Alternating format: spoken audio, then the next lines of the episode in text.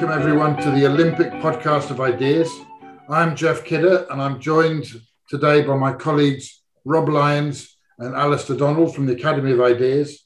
Uh, and also, we're pleased to have with us David Bowden, PR executive and alumnus of the Debating Matters competition, and Austin Williams, director of the Future Cities project and the critically acclaimed Bookshop Barney. So delighted to have you all with us.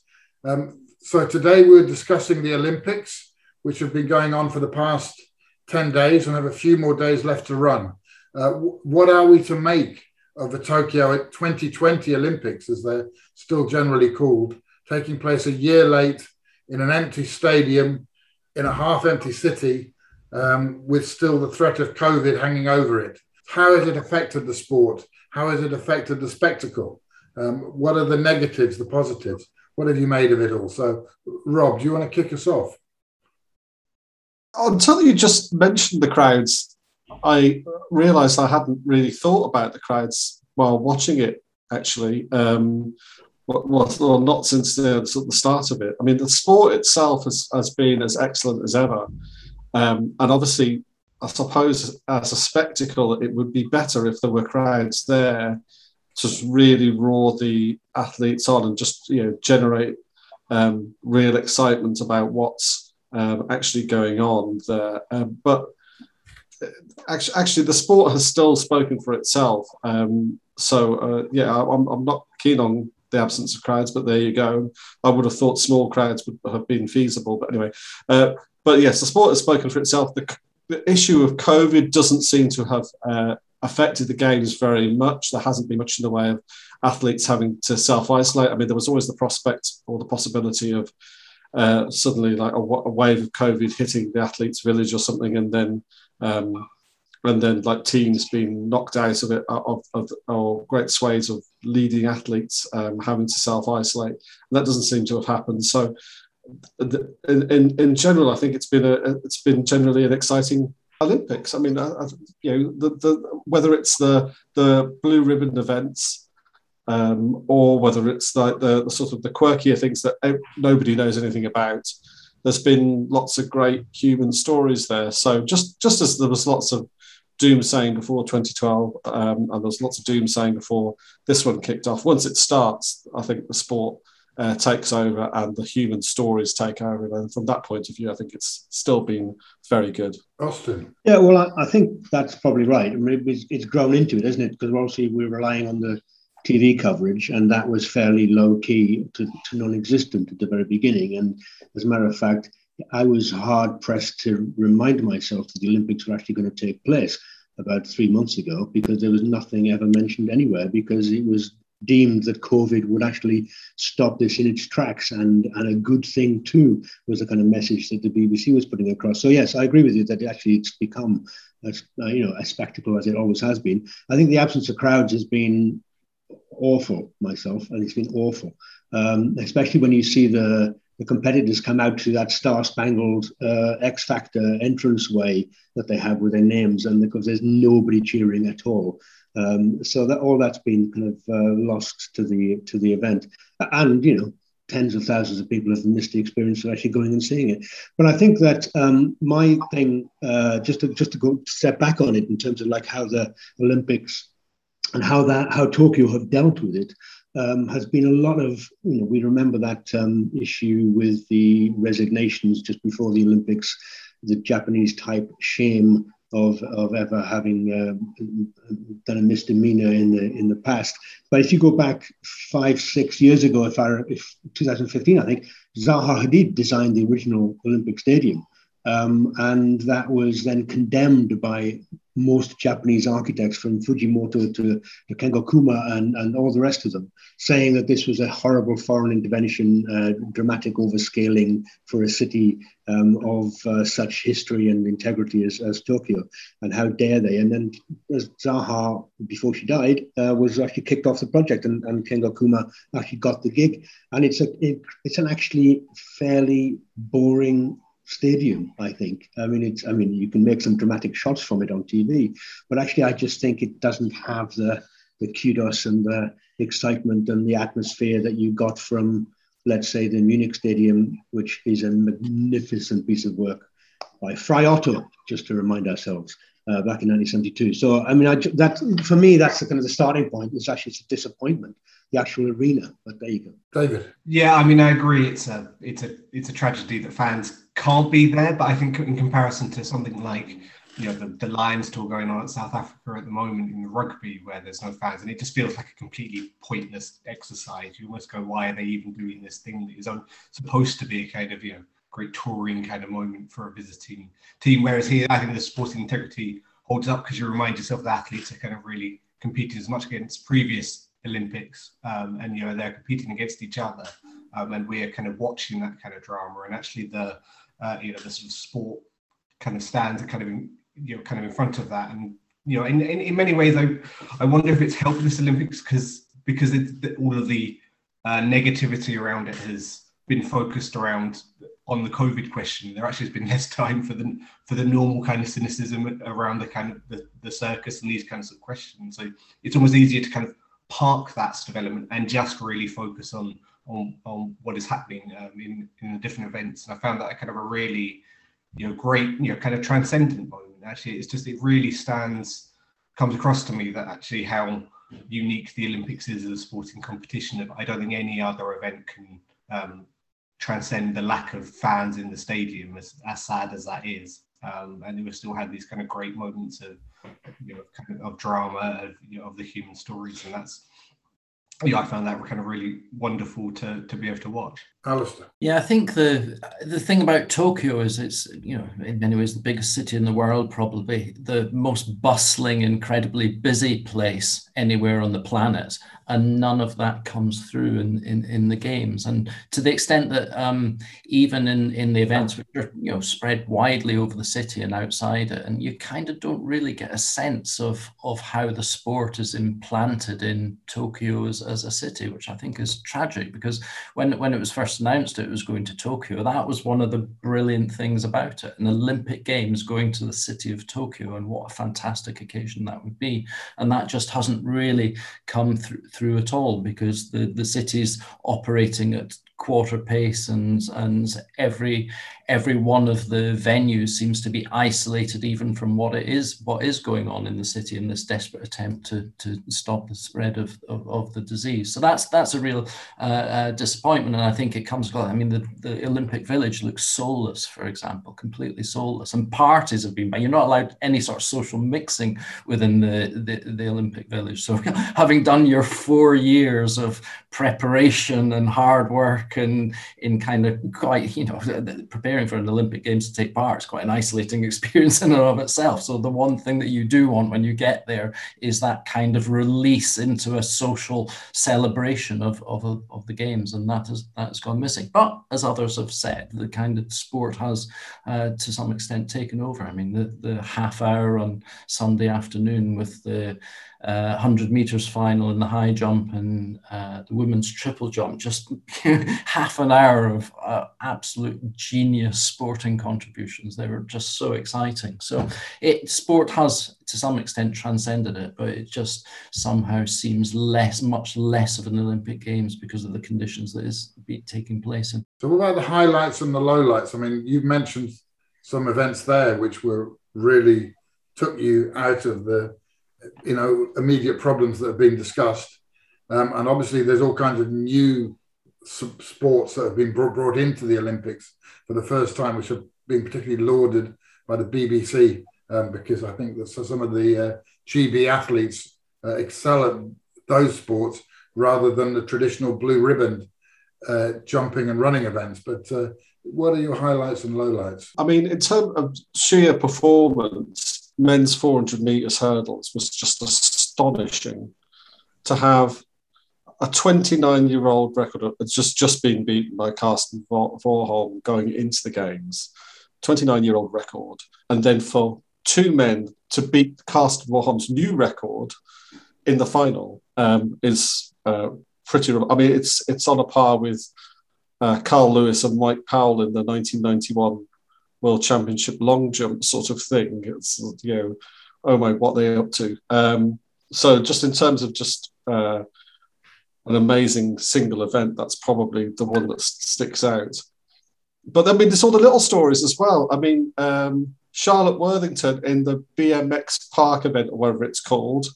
Again, again, not something I've ever particularly paid any attention to. Going in against the, the red hot favourite from America, blows it on her first run, has to hold her nerve and do something that hasn't been done in competitive competition before, nails it, um, and wins gold. I mean, and that's just a great story of holding your nerve.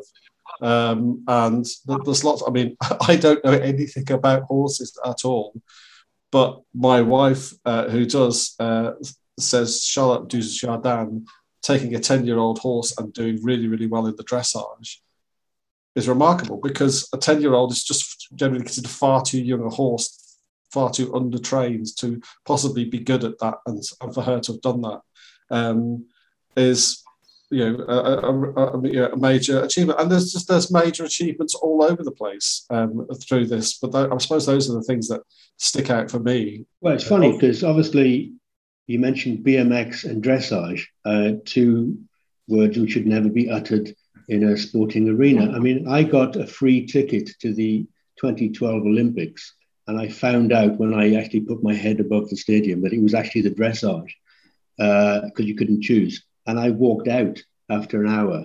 Um, I mean, the most inane thing I've ever seen. Uh, skillful, maybe boring, definitely.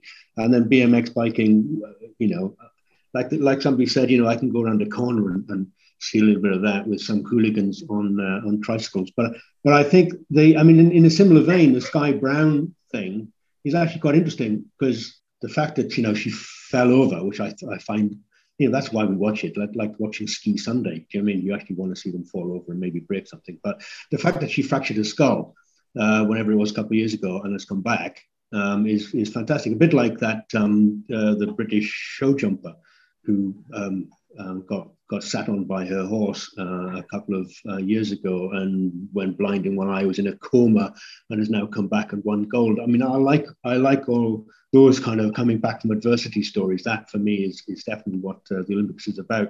And I think that also seeing these events that you would never maybe wish to see, but maybe but actually you get intrigued by. I watched I watched a vast majority of the marathon swim the most ridiculous thing I've ever seen, um, but fantastically interesting. The idea that anybody would want to do it or could do it uh, is generally intriguing. I even watched some sailing. I think handball is probably a game too far.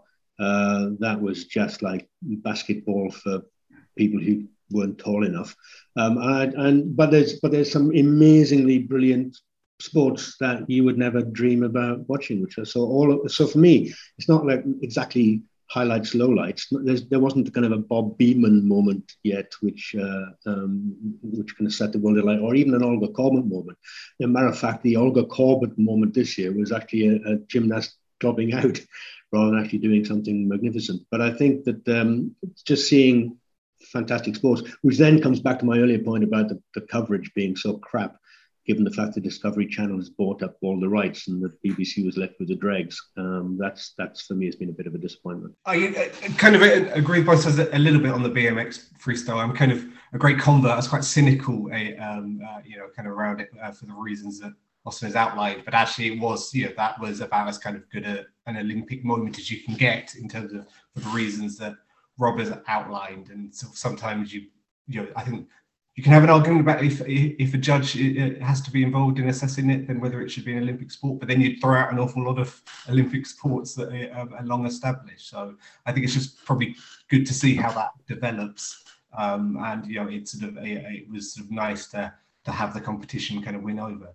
I think it's been great that you know actually it feels like the hundred meters is kind of back as a kind of proper competitive um, uh, you know thing now after the kind of dominance of the kind of Bolt era. It was actually kind of really interesting. It's the first, I think, 100 meters final of the men's in my lifetime where you thought you don't know who is going to win this at all. There's a kind of there was no kind of clear favourite, um, and it was really um, kind of fascinating to see that kind of play out over the course of um, you know of, of, the kind of heats and kind of final. And you know, I, on the flip side of the you know Olympian experience, the um, looking at the sheer hatred um, of the Jamaican uh, uh sprinters in the women's 100 meters um, was a, an awesome sight to behold. And that's looking at Elaine Thompson sort of celebrating her, um, Shericka Jackson and Fraser-Pryce uh, shooting daggers at her um, uh, was a, a, reminder of the you know the deep level of a uh, uh hostility that exists between things, and that's a fascinating um, subplot that I wanted to hear uh,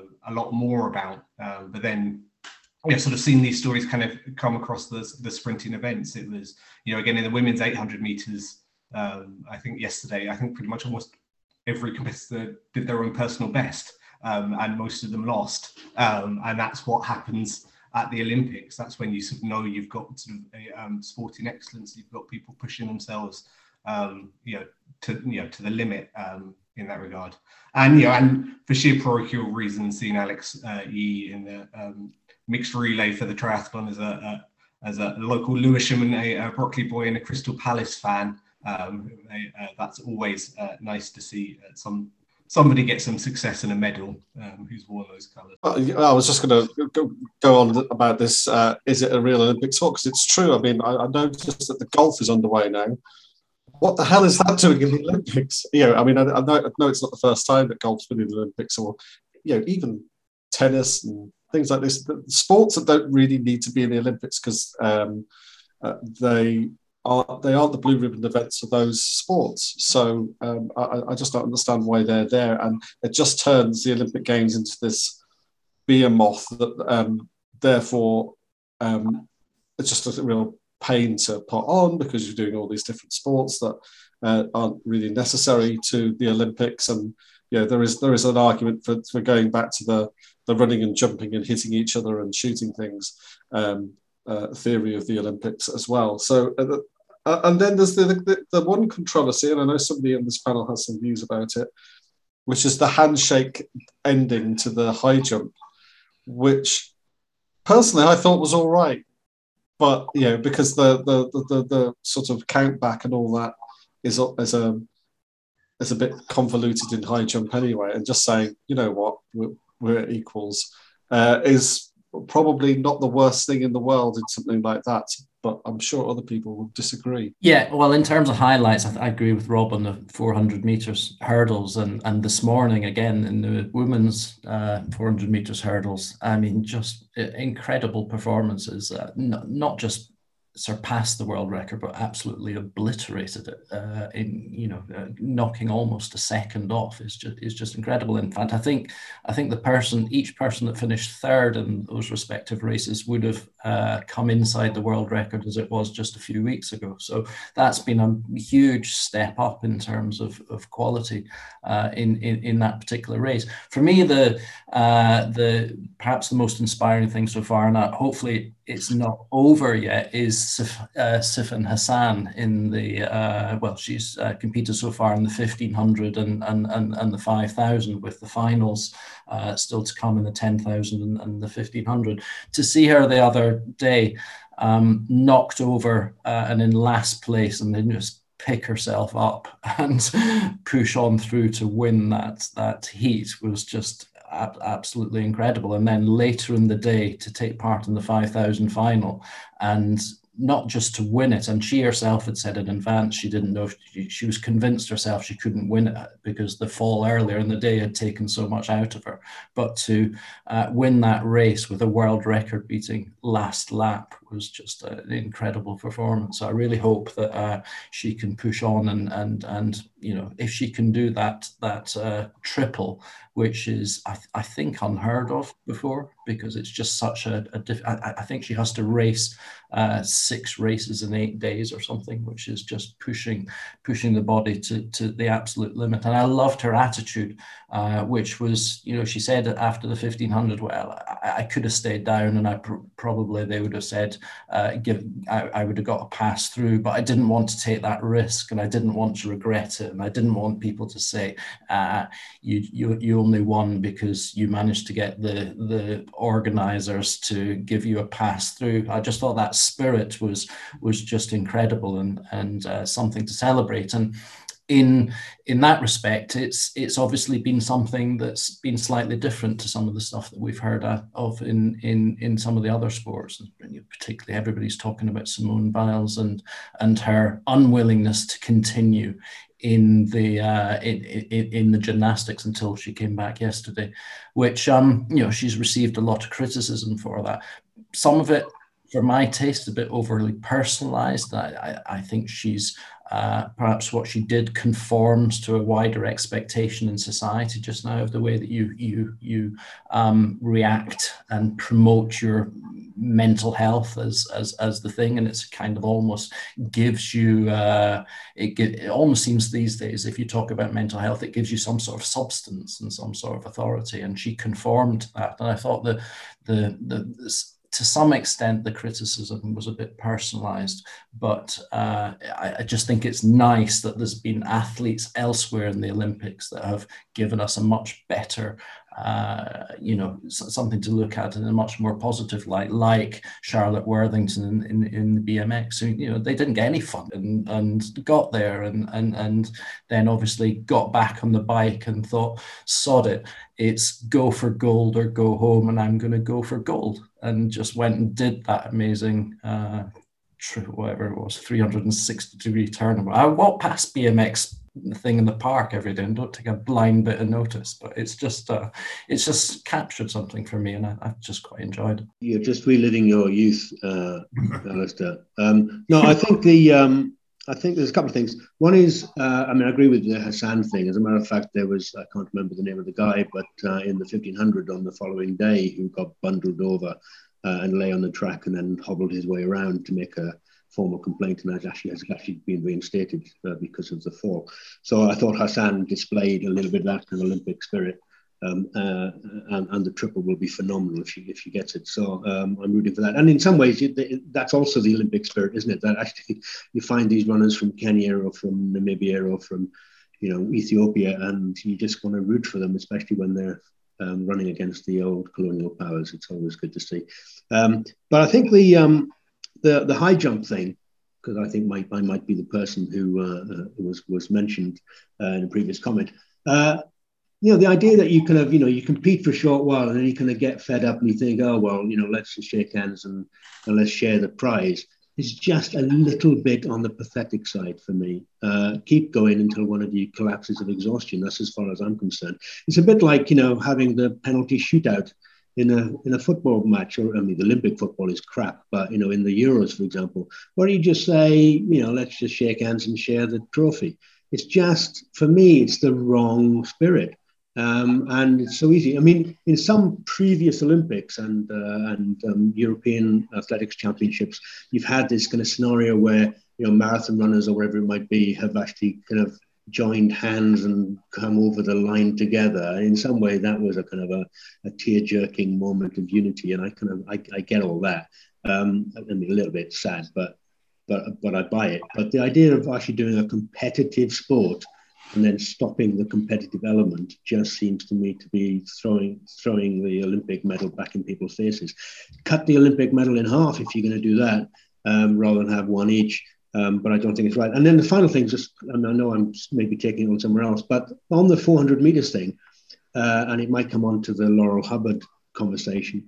I don't know if you've seen this thing with uh, Namibian, two Namibian teenagers who, because of testosterone levels, the Olympic, uh, the IOC requirements are that you can't run long distance races. You can't run uh, the 800 or the mile. So they've been brought down to do the 200 meters and have actually been winning left, right, and centre. So there's something very peculiar going on with rules and regulations and, and all the rest of it. And I think that needs to be cleared up very, very quickly. The high jump thing, I couldn't get worked up about. I mean, I, I, I accept Austin's principle that it's you know, you should have a winner and you should carry on till somebody wins.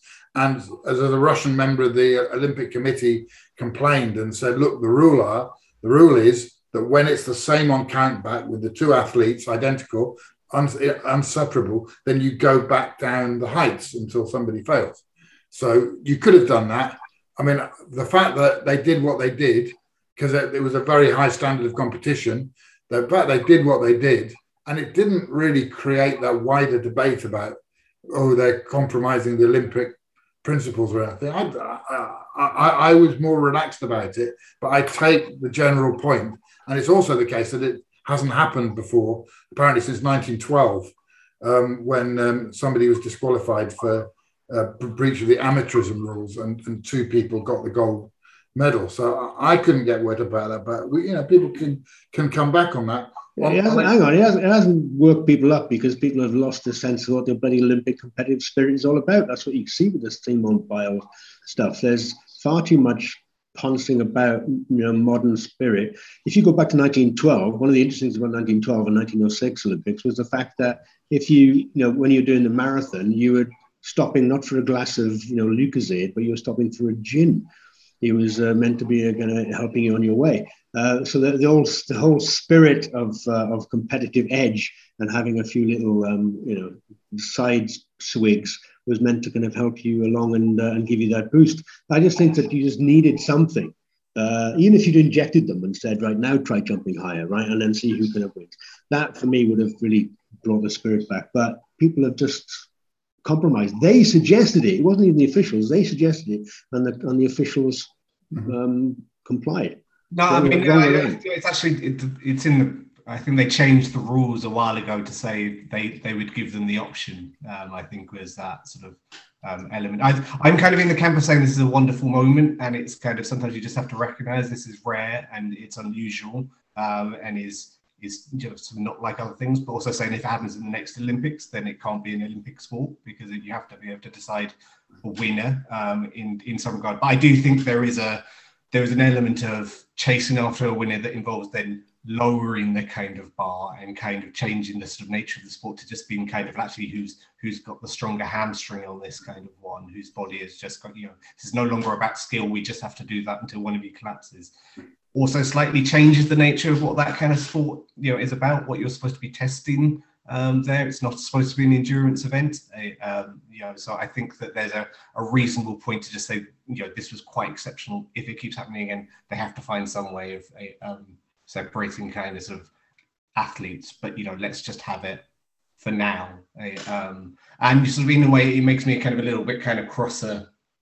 You know, actually, in terms of the kind of cultural context of why people are kind of reacting about it again a bit because there's that trend in a lot of prizes to say we can't celebrate, you know, we can't kind of give this to one way or the other. And actually, instances like this make those things look worse. like, you know, you literally have people who have just pushed themselves to the absolute limit saying we, there is no kind of straightforward way of being able to divide these people kind of properly. It's something we should be able to celebrate in the rare occasions it, it does occur. But if your job is to be a, a judge, then you don't get that you don't get that opt out. You have to make the decision. If you have judges in your sport, um, then you have to make those kind of decisions. You have, if you have judges in the kind of well, you have to make those decisions. They're slightly two different things that are being um, judged. I, um, I mean, just quickly on the also on the Biles thing. I mean, I, I find it a bit of a. It, it's almost again a bit of a frustrating sideshow. A, um, you know, she, you know, psychology is a huge element of, of sport. Um, people, you know, people have always often not been been at it. Previous in previous times, they might have said that you know,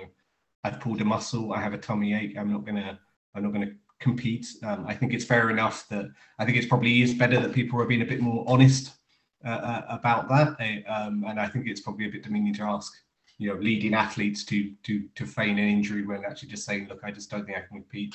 In, in many ways, it is not that different from from her being kind of physically injured. She's not she's not there. She's standing aside letting someone else compete. You might might do a better job. I think that's that's probably better. I think it's probably unhelpfully become jumbled up with um, the kind of Naomi Osaka stuff um, because you know, Osaka's been a little bit more you know involved in social activism as a kind of athlete and is now doing that. I'm you know I, because of the scrutiny involved around kind of making these statements. I'm so tired. I kind of don't have to deal with that. I think that's that's that feels like a different kinds of question because that taps more into that kind of cultural moment. I think the sort of Biles stuff is actually you know her still just behaving as athlete and it, it is a kind of still a good story if somebody is is not able to compete because of injury for whatever reason, and is then able to kind of come back and find a way of getting bronze while you know correcting their technique. There is something kind of still sporting to, to celebrate in that. She wasn't, you know, she wasn't even a she wasn't a gold medalist in that event at the previous Olympics. So in many ways, she's held on to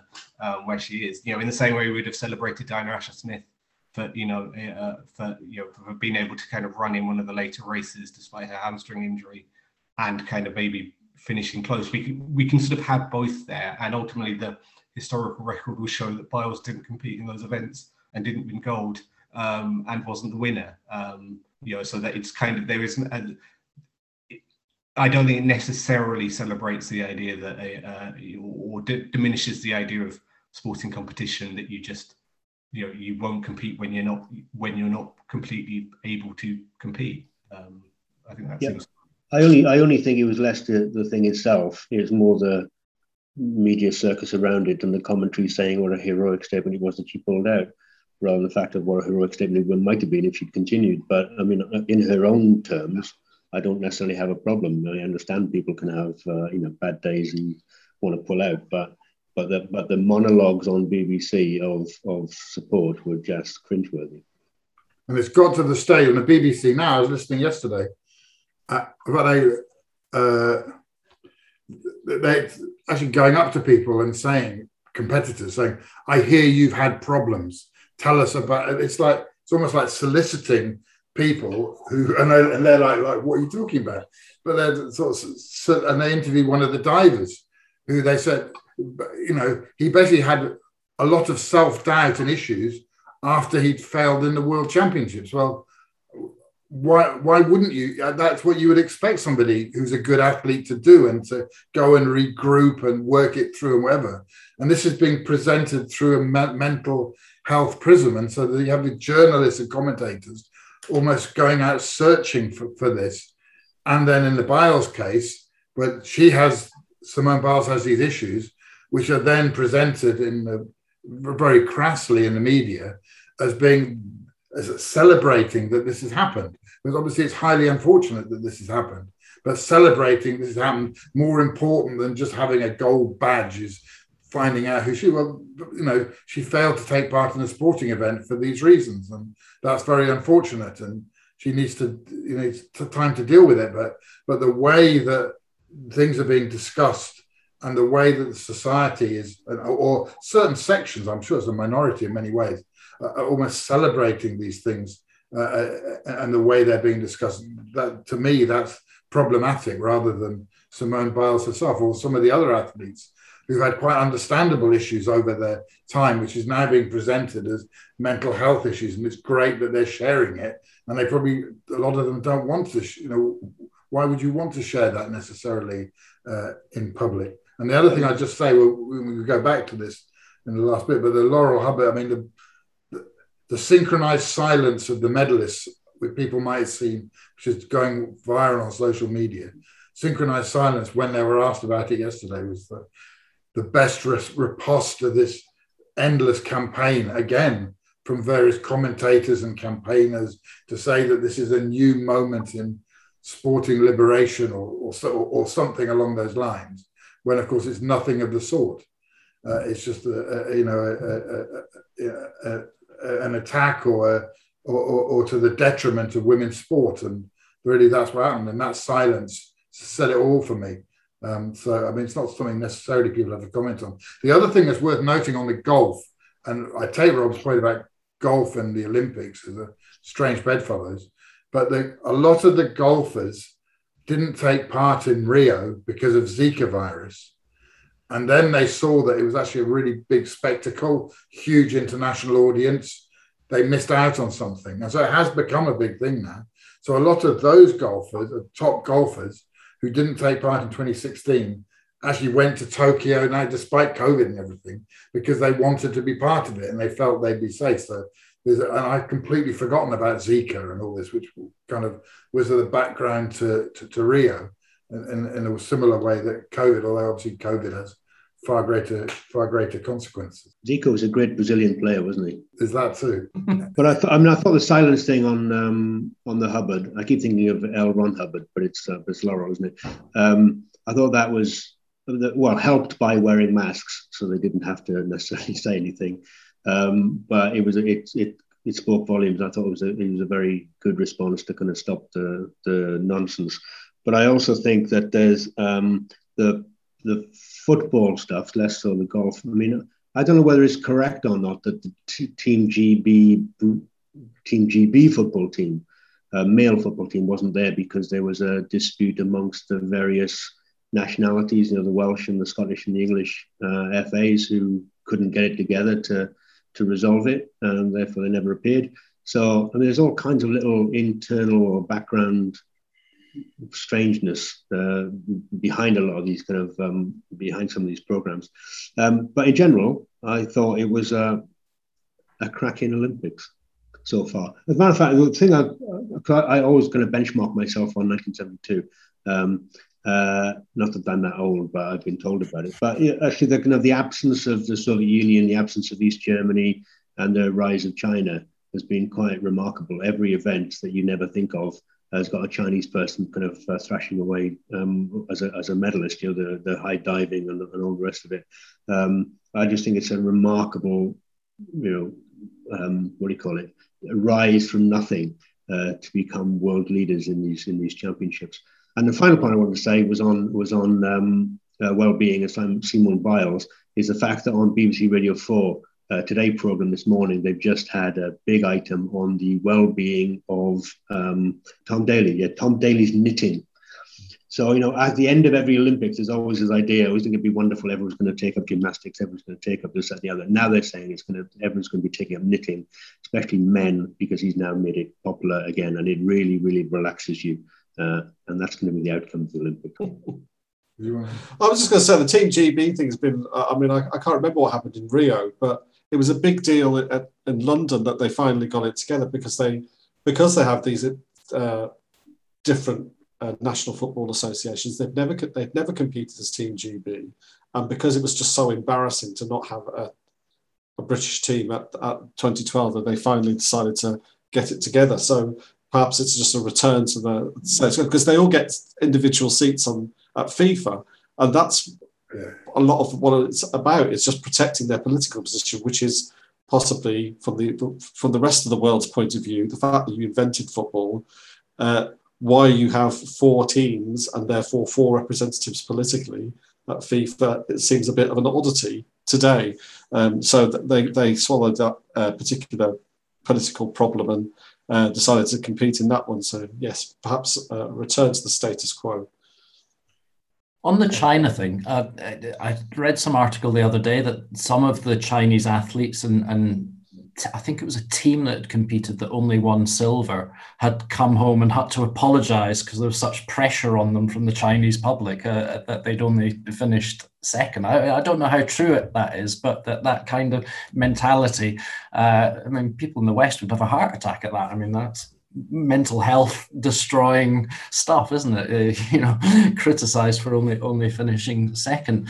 On the the kind of bloated olympic stuff and and um I mean, there has been several articles I've, I've seen which are, I, I, suppose, the thrust of them is we need to build back smaller. I think one of the headlines was for, for the Olympics in the future because they have become so completely bloated by all these these these kind of sports. I mean, I, I wouldn't have football in there personally. I don't know why it's in the Olympics as, as well as lots of other things. And the, the skateboarding thing that Austin mentioned at the start is is you know in many ways is a bizarre thing that has come in. So can can the Olympics survive that sort of bloating? But on the other hand, can skateboarding survive the kind of incorporation into the Olympics? I mean, this was the activity that emerged as a kind of countercultural moment where you skate through city centers, kind of all wrapped up in yourself and ignoring all the squares who were doing all, all, all their other stuff. And it's now kind of over the past few years, it's slowly become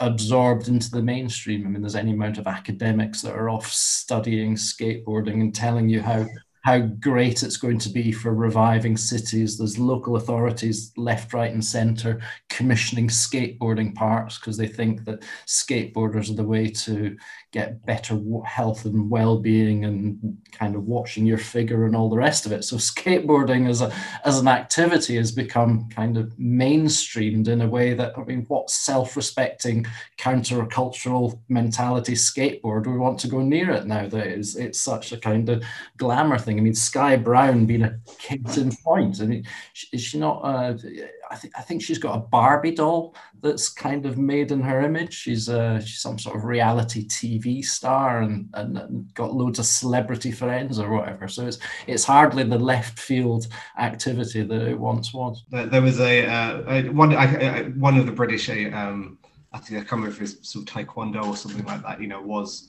you know, supposed to be favorite. And, you know, did say, you know, when they didn't win their kind of gold, you know, this is an absolute failure and it's been a waste of years. And there was a lot of kind of kickback against those kind of comments and sort of, you know, sort of saying that's not a healthy attitude. And people were saying this person was the, has been the world champion for last like sort of four years. And basically, you know, they, they should be expected to go and get the gold and they have, you know, ultimately failed on the Olympic stage, and that's the kind of brutality. But you know, it still matters to them that you know that they win. They're still as ultra competitive as ever. So that sort of competitive spirit is is there, um, and I think that's kind of an interesting point. And that's what kind of reminds you the more you hear from kind of athletes of that you know athletes and high level competitors are weird people, um, and that's one of the reasons we should be very careful about trying to take them up as um, uh, you know a um, for their political statements or their activism or their kind of views on other topics outside of their their sport because you know they're not a, um, they're single-minded and obsessed and um, uh, you know and kind of play at a very kind of high level which you know may or may not make them interested in other things but people should be very wary of trying to um, build them up to be kind of role models or kind of figures for anything else other than um, how they compete and um, in the sports, um, which I think is is just worth bearing in mind. And know, I, for me, one of the low lights, undoubtedly, of the uh, uh, of the coverage was the, the, stupid interviews with people who just lost, you know, sort of sporting events. I think the British runner in the men's 100 meters who had the the false start and got disqualified. There was this agonising interview where it was the you know. Do you, do you feel a bit ashamed that you, you did that? Did like did you not know? Like, tell us how you feel about having just fallen out of this event. You just thought I don't what, what does anyone think they're going to um, gain from hearing that? So I could have done with a little bit less of these, trying to hear what their kind of feelings are around sporting success. We, there is, they're going to be happy when they win. They are going to be unhappy when they lose because ultimately the winning and losing is, for the most part, the, the defining feature um, of the games. I think the one thing is to acknowledge, as Austin said, I mean, I was in some regards quite fortunate with the Hubbard um, uh, case that you know it felt like it could be settled on the sporting arena, actually everything could be sort of set aside, and actually you could just say, you know, this hasn't been as much of an issue because there were no no medals, but you know, obviously in some ways it, it indicates it's going to be the sort of first shot in a in a kind of in, in a kind of phony war on this because you know this issue may come up again, and you know that there are kind of difficult issues around um, trying to assess uh, uh, people's kind of um, you know who can compete in certain um, uh, sports kind of based around testosterone levels and all of these kind of topics. So it is obviously going to be something that's going to run and run. And actually, you know, as much as you know, I'm a bit uncomfortable with celebrating kind of people's sort of silences and trying to read too much um, into that because, of course, it may just be that they just don't want to get involved in a discussion on the topic. Um, so we're just trying to avoid something on it. But it, it, it, brings home that you know these are human beings competing. You know that you know obviously Hubbard feels she has the right to to um, to compete under the rules. That's that's true. That's an understandable thing. It brings home just how important it would be for people to actually be able to speak their minds on this topic and be able to speak kind of freely and to try and really try and work through some really difficult new questions um, rather than kind of adopt a, a, a sign of um, sort of silence or, or not commenting either way. Um, that's my kind of thoughts on the topic. I, I actually don't have a, you know, a clear stance kind of on the way, I can just see it's a very, very complicated question. Exactly. I mean, it's fortunate that she was a crap weightlifter. Uh, to be honest, it kind of makes the question go away again for a little bit longer. Um, but but I only wanted to finish with what Alistair said about the fact that if you can now say that 45 year old architects in three quarter length trousers and ponytails aren't going to be skateboarding along the streets, and it's going to be left to children, which is where it should have started in the first place, then I'll be delighted. Okay, thank you all. We'll, we'll leave it there. Uh, so, our reflections on the Olympics. Sport continues. The football season begins again next week. The, uh, uh, the, the, Lions tour is still carrying on in South Africa. Uh, but for now, thank you all very much. Until the next edition of the Sports Podcast, uh, goodbye from all of us. Cheers. Thank you. Cheers. Cheers.